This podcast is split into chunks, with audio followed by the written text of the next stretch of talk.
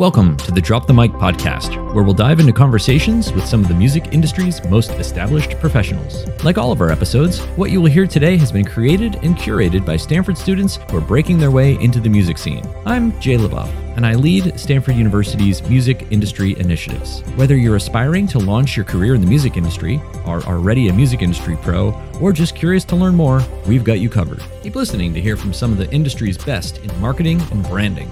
In just a minute, we'll dive into conversations with Phylicia Fant, head of urban music at Columbia Records, Cameron Strang, former CEO of Warner Records and Warner Chappell Music, Mayur Gupta, former VP of Growth and Marketing at Spotify, and more. Thanks for tuning in. Let's get into the conversation.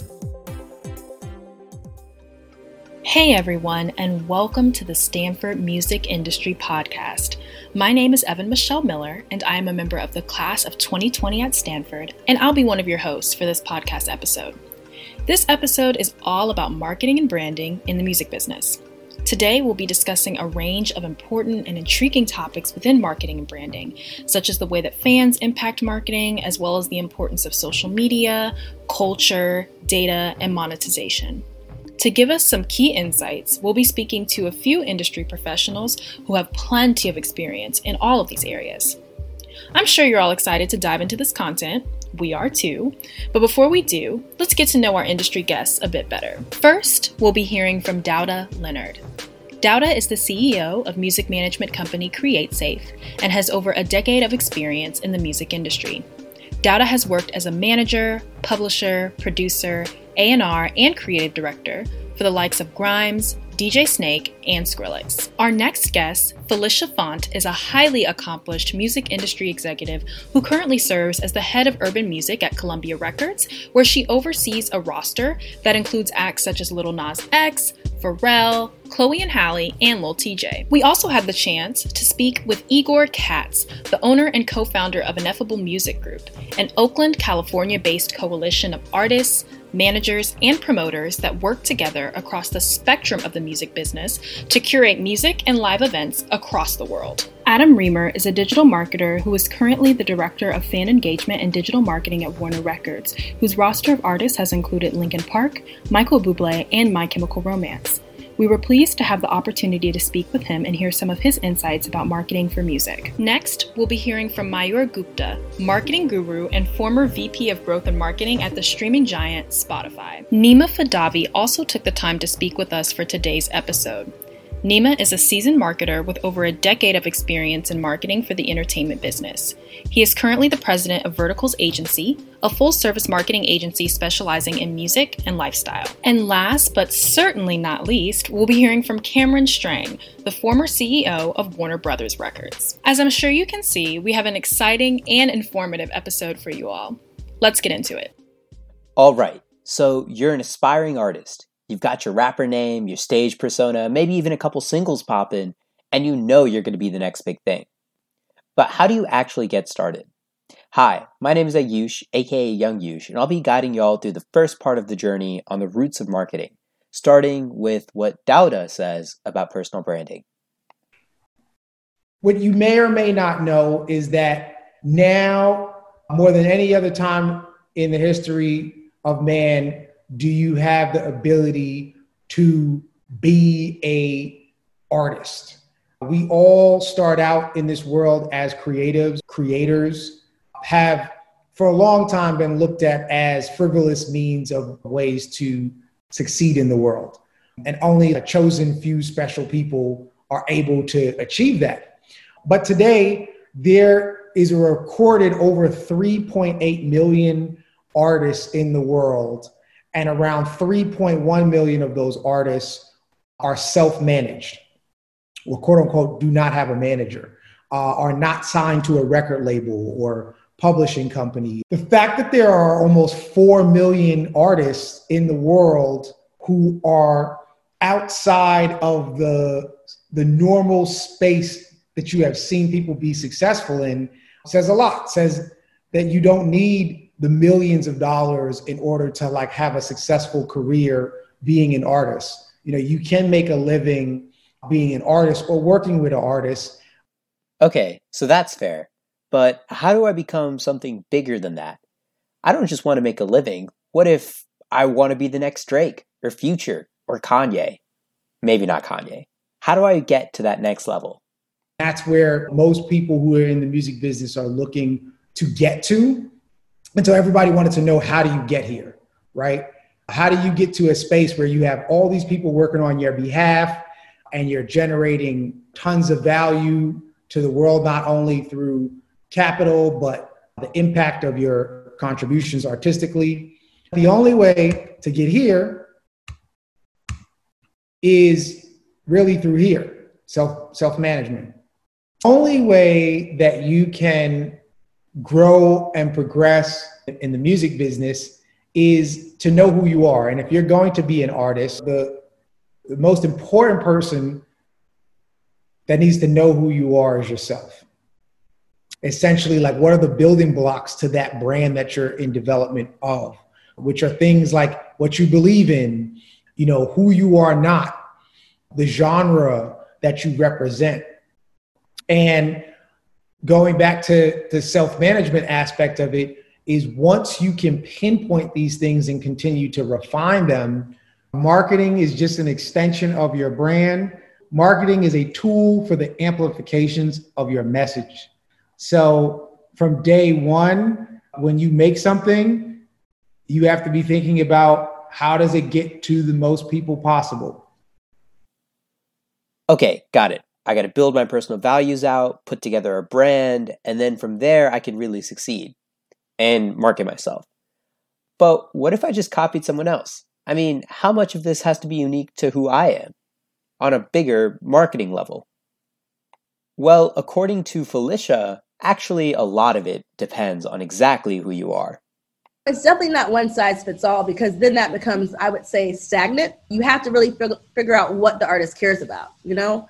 I think it's important to include social impact because I think artists have a responsibility. They have a voice, but again, everyone is not ready for that mission. So it's figuring out as an artist what makes sense for you. What do you naturally tap into? What do people want to see from you? And how exposed are you willing to be? You cannot be scared to be vulnerable right now, and you can't be scared to take risk. And I say this again as the future of music, you guys have to be willing to take risk. You have to not take yourself so seriously, and you have to be willing to pivot at any given time. Thank you. Now that you have established your personal brand, the next challenge is to effectively communicate this brand vision with your audience. My name is Dana Gallegos, and I'm a senior at Stanford studying the evolution of media technologies from a communication standpoint.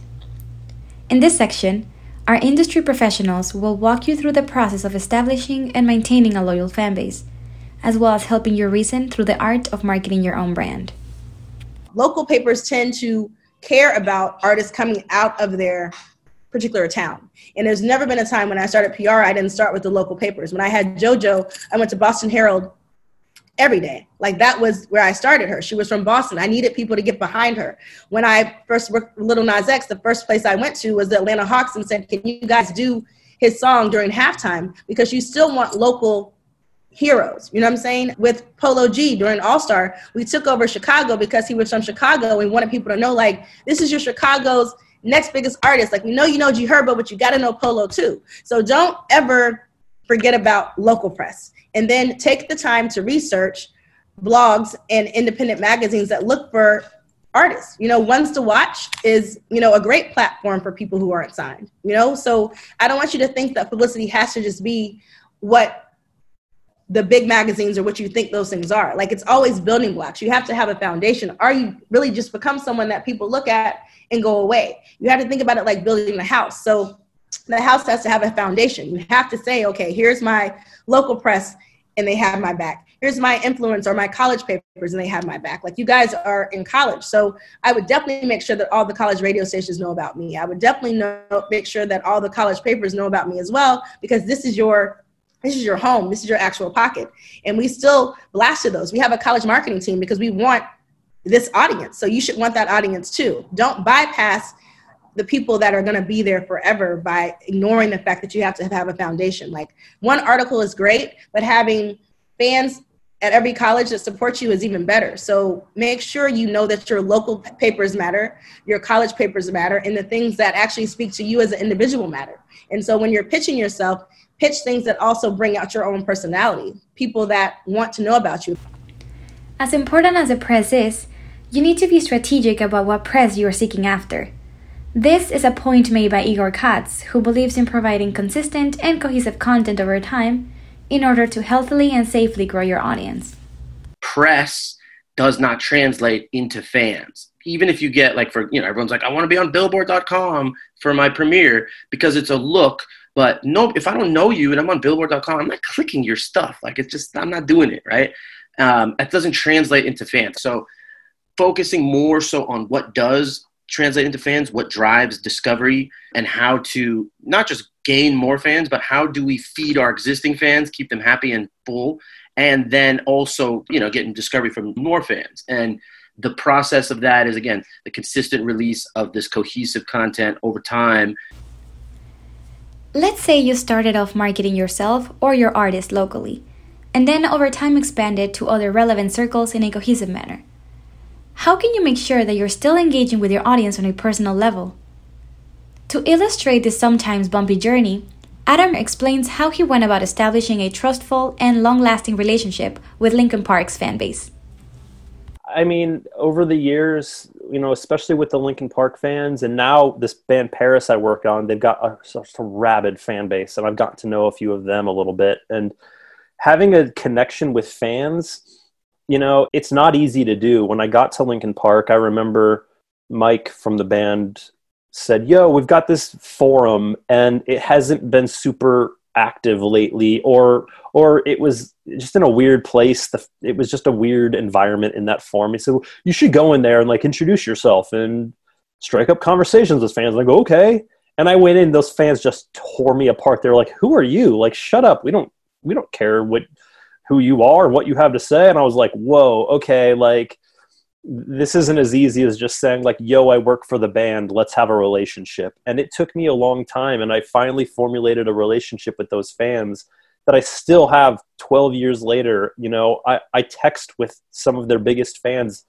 weekly. You know, if there's some big information that they need to know about, I'll hit them up ahead of time. If there's information that's leaked or there's an issue, you know, hey, we posted some videos that got taken down on Facebook. Can you help us out? And they'll shoot me a text and I'll get it taken care of for them. Or, yo, someone's impersonating Mike Shinoda on Instagram. Can you get them removed? Yeah, no problem. You know, I got it. And I think like having that relationship with the fans is it's rare. It's really, really rare because it's not easy to do because it's built on trust. They trust me and I trust them and now when I travel, like uh, my wife and I were in Hong Kong a few years ago, and like a couple Linkin Park fans met us there and took us around the city for a day. Like, you know, that's the kind of cool thing that, that happens when you have these amazing relationships. As you heard, growing and maintaining a loyal audience can yield incredible and long lasting relationships with people. Unfortunately, it may not always be as easy as it sounds.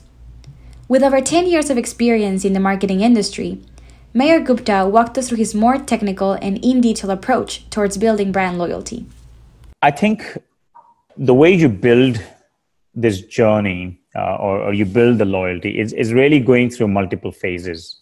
But let's break it down into two phases zero to one and one to n, or zero to product market fit and post product market fit. So pre product market fit and post.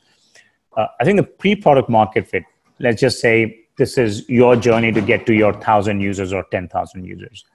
And first of all, there are three usual ways that you can determine do you have the loyalty or do you have a product market fit? Do you have the right product in the right market with enough of scale?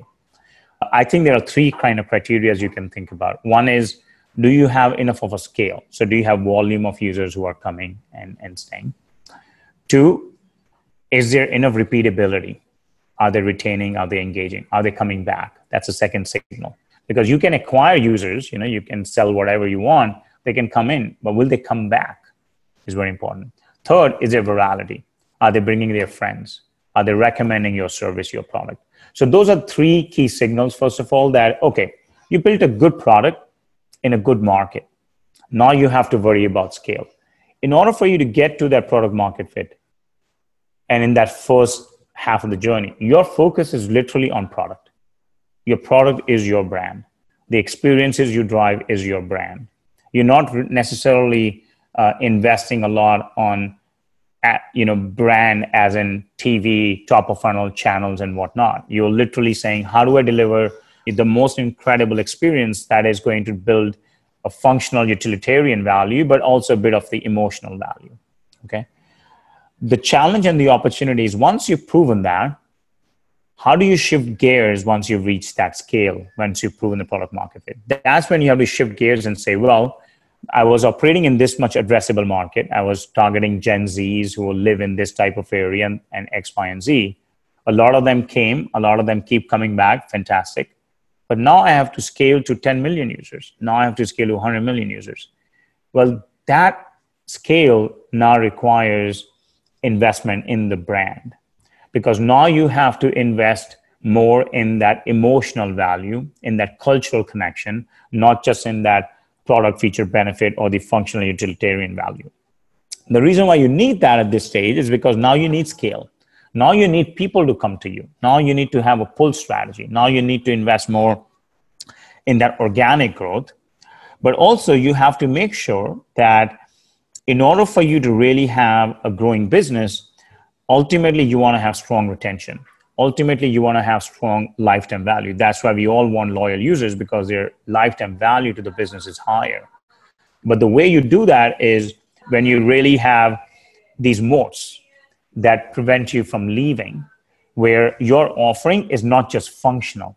Because if the only problem you're solving is utilitarian and functional then you are just waiting for another product another startup to come and give you the same value for lower price or or more value for the same price. And people will leave because they have no connection right? Uh, it's the connection you have with spotify is on one hand is the emotional connection but it's also your playlist. So you're using those as hooks to keep you back. The connection you have on linkedin are all the network you built. It's not going to let you take it with you the connection you have in netflix is your data is all those behavioral data that elevates your experience every subsequent time so you have to invest in those in that one to n stage to make sure that when people come in, there is no friction. When they want to leave, you have these moats that make them think before they leave you. We've seen that fans are an essential base to marketing, but how does one exactly engage with their fans? During COVID 19, for example, we've seen social media come to the forefront in a whole new light. Artists must reach out directly to their fans now that touring is completely off the table. We're in a new age of marketing where social media is the place to hear from your favorite artists.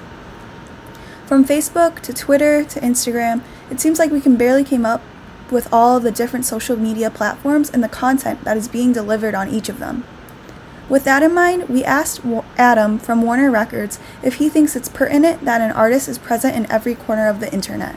Seven years ago, it was like everyone needs to be on every platform. Every artist needs to be on every platform and I've taken the approach with my artists now that that's a terrible idea. You know, I just had an intro meeting to an artist last week that we just signed, and you know, the thing I told him that I tell all of my new artists is, I'm not going to make you do anything you don't want to do. If you're if you're uncomfortable on TikTok, it's a giant waste of my time and a giant waste of your time to change that. Now, if you're curious about it, I'll show you around, I'll help you out, I'll give you some ideas. But if the whole idea of that either scares you or just isn't interesting to you, all good. Let's focus on what you do want to focus on or what you're comfortable with. If it's Instagram, let's do that. If it's YouTube, let's do that. If it's Twitter, let's do that. Like this idea that they need to be everywhere all the time is unfair and it's just not practical. So I've gotten away from that big time and our strategies change constantly as the platforms do. From Adam, we learned the importance of authenticity as an artist when it comes to social media usage. However, we found that there's a different story when it comes to streaming platforms. Here's Igor from Ineffable Music giving his take. You know, YouTube and Apple and Spotify and, and whatever else, like they all have their own rules, their own algorithms, their own diehard fans. And as a manager, like our job is to not pick one or the other. It's just to make our content available on all of them because you as a fan might already have one that you're comfortable with. Like the other day, I asked my brother, it's like, yo, what do you listen to music on? Just, you know, out of curiosity. And he said Google Play. And I was like, spit my food out. I was like, Google Play? Are you kidding me, bro? Like, what? You know, but then I was like, wait a minute, okay, hold on, okay, that's what's up. It, it, you know, again, reinforced in my brain that like people have the stuff that are used to, that they're comfortable with, and if you don't make your content available on all the different digital platforms, you're missing out potentially on a fan that maybe would have listened to you on Amazon or on, you know, Deezer or Tidal or whatever you want, no problem. And in different parts of the world, these different kind of DSPs are more prevalent. YouTube is probably the biggest worldwide version of this. So if you, you know, if you're talking the Caribbean, you're talking in Africa, you're talking in Europe, uh, YouTube is actually YouTube bigger than Spotify, Apple Music, and all of the other ones combined. And that's why you hear people complaining about how they pay out the least, but they pay out the least because they have the most people. So the most people actually means the most views. So you can actually make more money, but per stream, yeah, it's going to be less if you compare it one to one. It's like depending on the type of artist that you are and your ability to navigate individually within these different platforms understanding the tricks and how to use them properly, like you can actually drive a lot of discovery to yourself um, and to your artist without having to pay money or you know do anything crazy. Although it may not be necessary for an artist to be present on every social media platform, many are starting to take the move to the most recent hot social media platform, the video sharing app TikTok. It has absolutely taken over the internet, and it appears as if it more or less controls the charts. Songs like Meg Thee Stallion's Savage, Roddy Ricch's The Box, K Camp's Lottery, and so many other songs seem to absolutely sweep the platform. But what makes TikTok so successful, and how can it be utilized in music marketing? Here's Phylicia from Columbia Records on why TikTok is such an outstanding platform right now.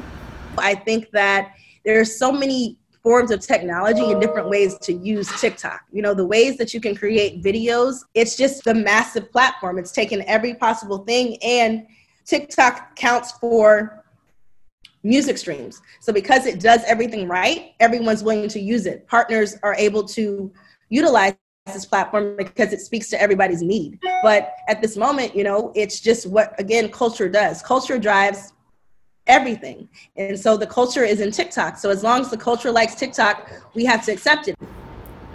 We can see that TikTok has become a platform that is drowning in culture, where all sorts of creators are going viral. But how is the technology pertinent to the music industry in particular? Here's Nima from Verticals Agency speaking on the power of TikTok's algorithm and what it means for artists. I can do a video right now, put the Megan Thee Stallion song on there that's going crazy, but then turn the volume down on the song so it's still my audio and that's still going to show up on their rankings for the song so all of a sudden i'm going trending based on people that are searching that song but i'm just doing i might be doing a tutorial or i might be doing like a cooking video so there there's uh, there's a lot of power behind the way you can get strategic and uh, creative with the way you use their platform and their tools through social media platforms such as TikTok, we are not only able to stay connected with the artists we already know and love, but we are also able to discover new artists, whether on purpose or on quote unquote accident through a meme or trend of some sort. Most recently, a TikTok video went viral with Party Girl by Stay Solid Rocky as the audio. Two girls were about to make a dance video outdoors with their phone perched on top of a mailbox when a USPS driver pulled up and jokingly waved to the camera. This video has garnered over 9 million likes on TikTok. But how does the song transcend its reputation beyond just the audio behind a funny video? Here's Phylicia of Columbia Records talking about how Stay Solid Rocky can become more than just a meme alongside artists like Lil Nas X who can also thank the internet for their fame. We can take the stars, which are these two girls and this mail lady, and try to make traction and then utilize the fact that everyone has picked this up. Ellen picked it up. John Oliver picked it up. Like the meme is everywhere. So it's like it's culturally there. So now that we have kind of bypassed and got culture to care and we have to now get people to care about him. So we do that through also figuring out how we put out more music and what music does he have that he's ready to put out so that af- after this song is great, when's the next song that we put out so people can start adding more layers to him because it's all about adding layers back. You know, you guys see this big song, but you know nothing about him. So we have to pull you back into the very beginning. It's almost like a reverse marketing plan to say, okay, this is his song. This is why he wrote this song. This is the emotions he had tied to this song. We want you guys to know this just in case so that you guys can get to know his next round of music. And we have to come in as an A&R team and say, let's get the right songs together so that these songs in this body of work make sense. And then if the song is doing really well, we don't want to burn out. So as you guys saw with Little Nas X, we're like, we need another remix. You know what I'm saying? It was his song, then it was a Billy Ray song, but at that point it became a situation of how do we keep this going? Because we can see that this song can make history. It can break charts. But we also do remixes because we want to refresh songs. And there's also different radio formats that want a different type of song. Every song doesn't fit for every radio format or every type of streaming. So it's creating songs in different remixes to cater to different people and open him up to different pockets of culture and hopefully make him a global star. So you are constantly, as I said, looking to see what culture is reacting to and responding to because nothing really is more important than the fans' reaction to any song at any given time. Even if we think something is a priority, it can always change based off the people on the screen. If you see something or feel a certain way or something's reactive, for instance, I don't work Meg Thee Stallion, but Savage was not her best single, you know, and then all of a sudden it became part of a TikTok challenge, and then it got more life, and then it kind of faded away and then Beyonce got back on it. So then it became another song. And now she's back and her whole mission of what she was doing on the radio, which we thought was going down, is now going right back up. So again, I think culture, especially in this time of COVID, really is unpredictable. And you just have to be ready to pivot at any different time. In addition to providing consistent quality content that can reach all sorts of audiences, Nima touches on the importance of brand awareness in marketing an artist. What else is necessary beyond getting 9 million likes on a video or even releasing a remix with Beyonce or Billy Ray Cyrus? In general marketing, there's a big step that I feel like a lot of people um, skip out on, and that's a brand awareness side. So there's a lot of people that go skip that and go directly to we want to get sales or we want to get views or we want to get streams, whatever it is that you're measuring your conversions by. And so the, the brand awareness side of things is very, very important, whether that is for a product, whether that's for a person, because when you really focus on that brand awareness and spend money on things like digital advertising on brand awareness, those might not necessarily drive the sales, but you have to really start measuring things when you're doing brand awareness for a, a different measure of measuring your success instead of just sales. So you might get a lot of video views, you might get a lot of engagement, but that might not necessarily drive sales. But it's really important to build that up and to build that trust with whoever it is, whether it's a fan or a consumer, to where they know and understand who you are, what you're about, you know, everything, right? And then later on down the line, when you're selling a product, the product is a lot easier to sell, whether that's tour merchandise, whether that's a concert ticket, a stream, a video view. So there, there's a big step of that brand awareness that people skip out on. And I think that's really, really important. Once an artist is able to build up their brand awareness, they have the potential to become a superstar of sorts. With the sort of fame that artists like Drake and Beyonce have, marketing strategies can look a bit different. We asked Phylicia from Columbia Records what she had to say about the concept of the surprise drop and how exactly it works.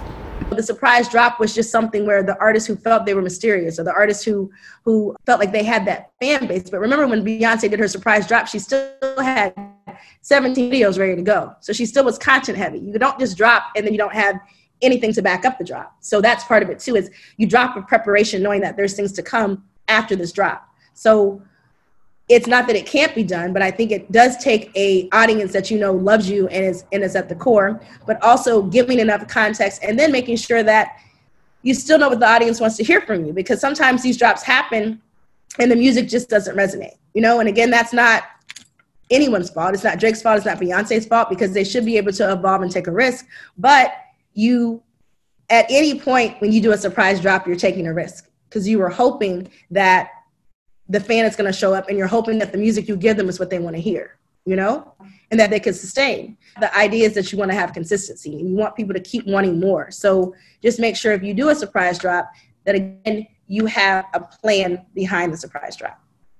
And i can't say that it works for everybody you know? I definitely think you have to be at a certain caliber or have developed a certain level of mystique to be able to do that which is like i said of frank ocean. If he comes back we're all going to be like okay you know what i'm saying Again and again, we have heard that culture is what drives the music industry, and thus marketing tactics must follow what culture dictates is of importance. The most important thing that Nima had to say was that one truly must understand the culture in order to successfully market within said culture. We really look at marketing from two standpoints. We look at it first from a cultural standpoint versus knowing everything about that culture that you're that you're working in knowing things about the music industry knowing things about you know the streetwear industry. And then the second part of it is the data and analytics side and knowing how to be able to read that data optimize that data utilize that data. And so what i've found is that there's a lot of uh, agencies and a lot of people that do marketing out there that they know the data side of things. That can be learned that can be taught. The culture side of things is not something that can necessarily be taught. You have to be involved with it. You have to be entrenched in it. You have to be part of the culture to understand those things. Culture isn't the only thing that drives music marketing. At the end of the day, it's about profits. And data is a key proponent in tracking the fan engagement that often leads to those higher profit margins or whatever it is you're looking for. We're now going to hear from Cameron, Adam, and Igor about their ideas about data and monetization. Firstly, we will hear from Cameron, who will give us an idea of what monetization looked like before the internet revolutionized and what, like music marketing and how you were able to get yourself out there as an artist before we had the internet and social media and even email to bring about your fan base and make yourself known as an artist. And we'd sell them and we'd do marketing and promotion and all that stuff. And we'd hope people who got heard some of our marketing or some of our promotion. You know, I hate to admit this, but there was no email. How crazy is that? I don't look that old, but really there was no email. So, you know, if we put out a record and did the marketing, maybe we'd go, you know, we'd try to get some press in the Stanford paper. We'd try to get airplay on, on the radio station. We'd have the band come there to, to play a concert. And through that time, there'd be some record stores, maybe one on campus, maybe some off campus. And we'd try to make sure the CDs and the records were in that store so that if you went to want to buy one, uh, no internet shopping. But if you wanted to go and buy one, hopefully we would. So we'd ship out, you know, tens of thousands, if not hundreds of thousands of CDs all over the world. And then we'd start marketing and we'd hope people could find them and buy them.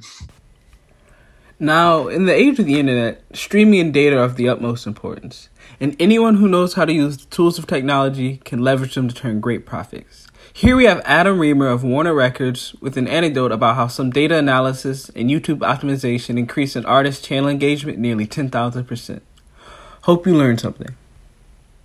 Data is everything. And, and, and you'd be shocked at how many artists like they've just never really been a lot of them at least not all of them some of them are really smart and really dig into the data on their own without me doing a thing but some of that just hasn't been their focus. So you'd be shocked at how many times like i'll present data to an artist and it, they go whoa like i didn't realize that. Like okay good to know. Let's do more of that you know? I, there's an example i always like to talk about with michael bublé and when i got when i um, took on that project three or four years ago it was right around christmas time and he's the christmas artist and i was on his youtube channel and i realized that like all of the videos on his channel for christmas like weren't doing great.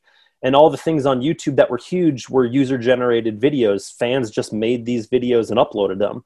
I go well that's not cool. Like we're not getting paid as much on those videos. We still get paid on them but not as much as if they were watching michael's official videos.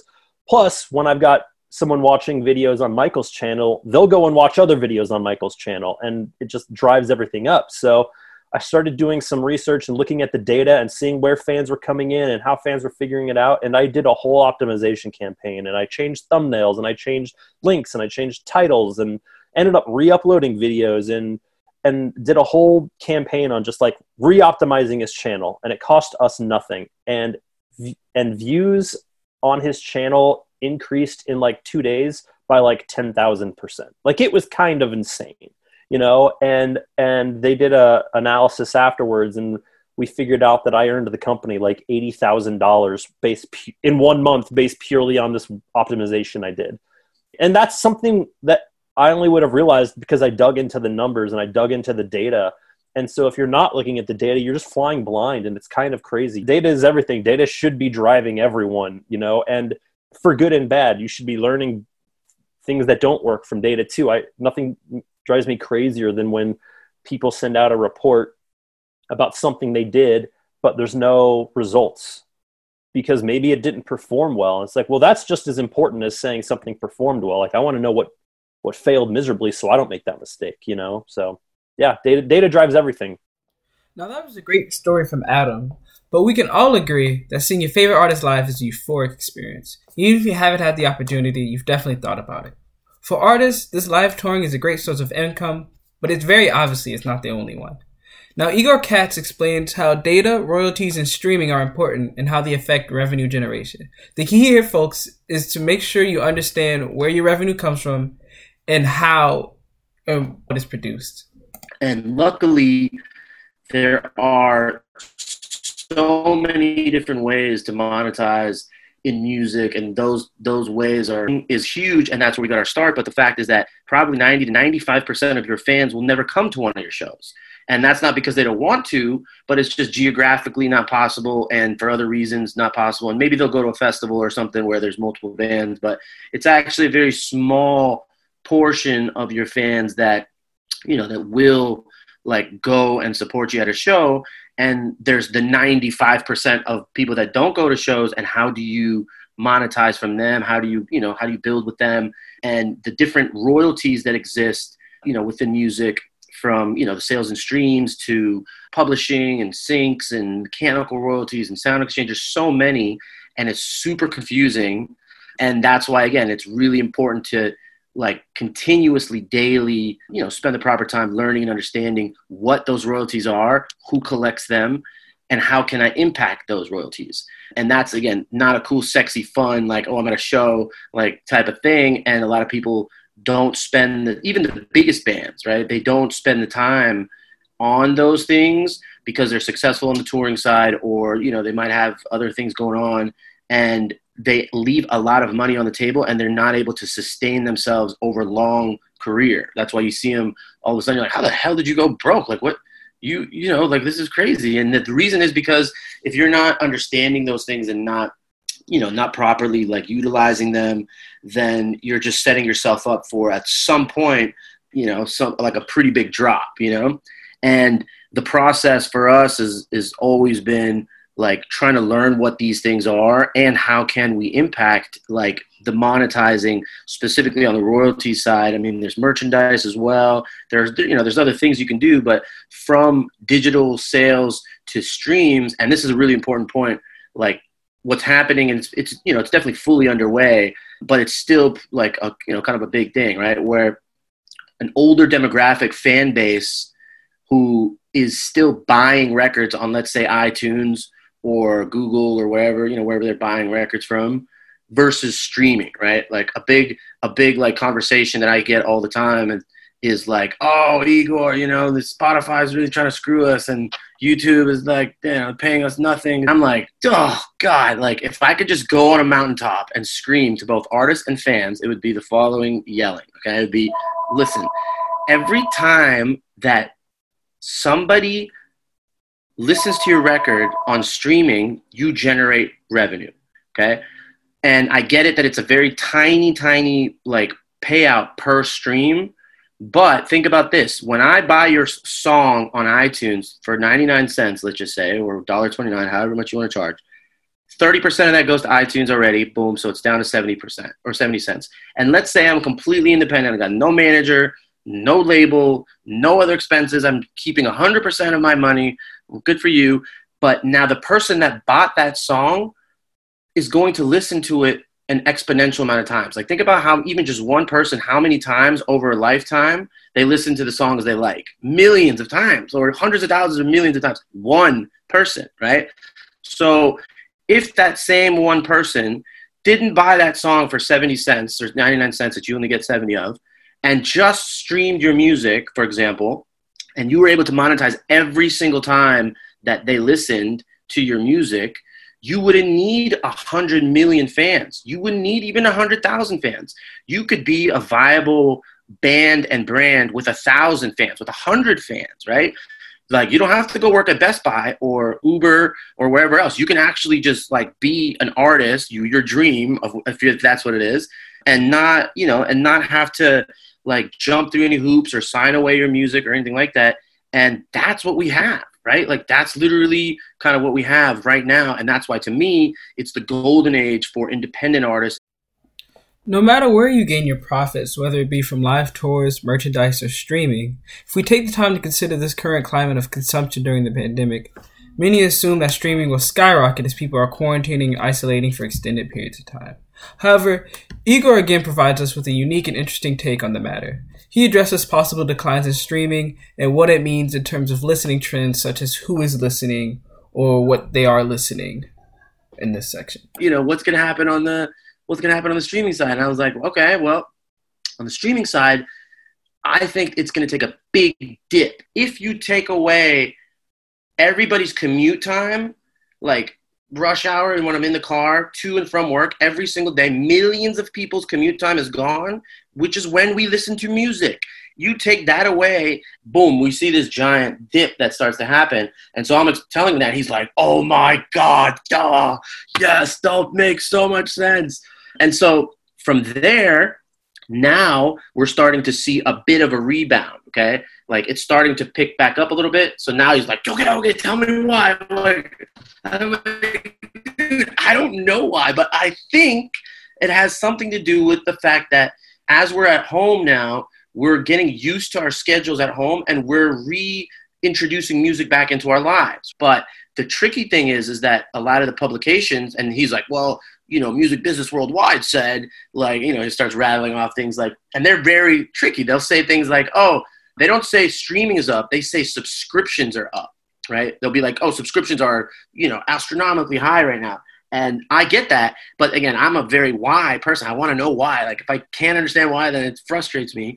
And to me, like, the why has everything to do with children and not in the way that you think because for example, I have two daughters, four and one, right? And like they're, they're you know they're doing some kind of Zoom class in probably the next room now, but during the day they need to be occupied. They got to do stuff, right? And I have to work, so usually I'll be like, all right, here's an iPad or something, you know, just take this for 20 minutes and go, you know, do something just by yourself, right?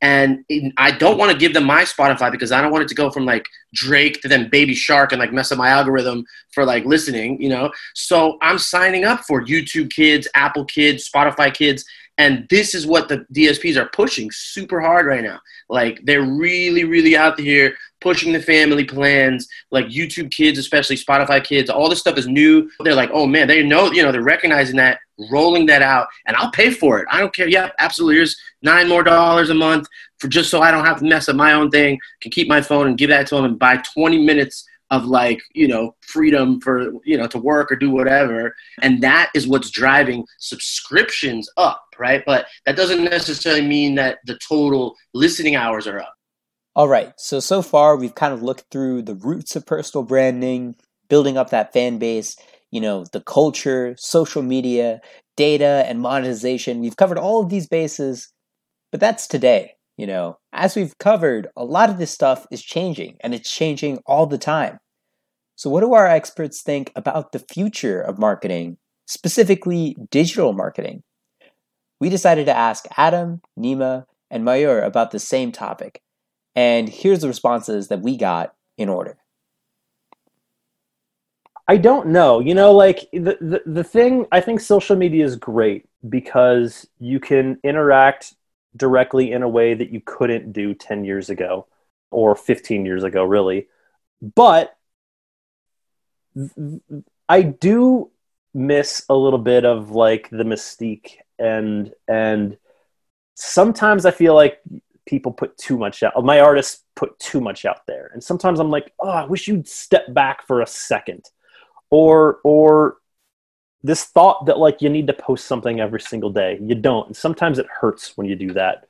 so I don't know. I, man, I don't know what it'll be like in five years or what it'll be like in 10 years. Transitioning to digital marketing and spending digital marketing dollars and you know having that value to where you can reach uh, your consumer your fan directly is becoming more and more valuable every day. Uh, and essentially like you're cutting out the middleman and you're being able to go directly to uh, who you're trying to reach.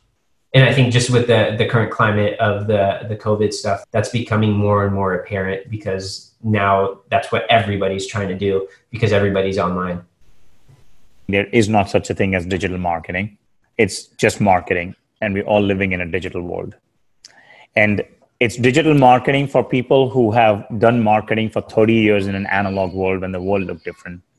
And they're still trying to um, translate and change the mindset. But you all live in a digital world, right? You don't say, I'm going to order Uber through my digital app, and then I'm going to go take an analog cab. That vernacular doesn't exist in in your lives or people's lives or consumers' lives. So there are only two types of marketing: good marketing and bad marketing. Everything else is made by us. We spent 10 years from 2000 to 2010 or so in this digital confusion era. Digital became a thing, 10 new technology, new sets of data, marketing tech, uh, iPhone, Facebook, everything just ballooned up, right? One decade of confusion. Then came in 2008 a lot of VC money, new startups. Innovation became table stakes, and and growth became the thing, became growth at all cost. And marketing evolved from being absolutely purpose driven and unaddressable, so it wasn't good because you had no clue, to now becoming totally addressable, to very dry, to all about fear, to all about action. And that's what marketing is now. There's no soul, there's no purpose, right? There is no why behind what they are selling. And so, if you ask me what is the future of marketing, it is the convergence of those two. It's not an either or. Because marketing that is about the purpose and brilliant, but doesn't drive growth, is not sustainable. In the short term, it's like the oxygen, right? The numbers have to keep moving. That's oxygen marketing that is driving numbers but is not about who you are and doesn't reflect your purpose your soul can get you the oxygen but doesn't have the nutrition. It won't last long. So it's it's that convergence is the future of marketing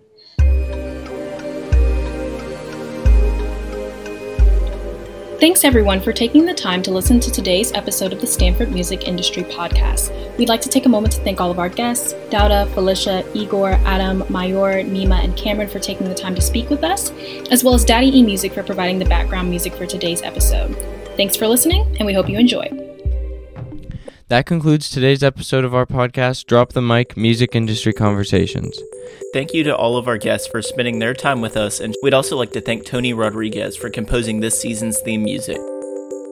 Tune in next Monday at 8 a.m. Pacific, 11 a.m. Eastern for the next episode of our podcast, Drop the Mic Music Industry Conversations.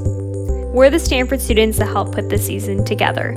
To hear all of our episodes, check us out on Spotify, Apple Podcasts, or wherever you listen to podcasts.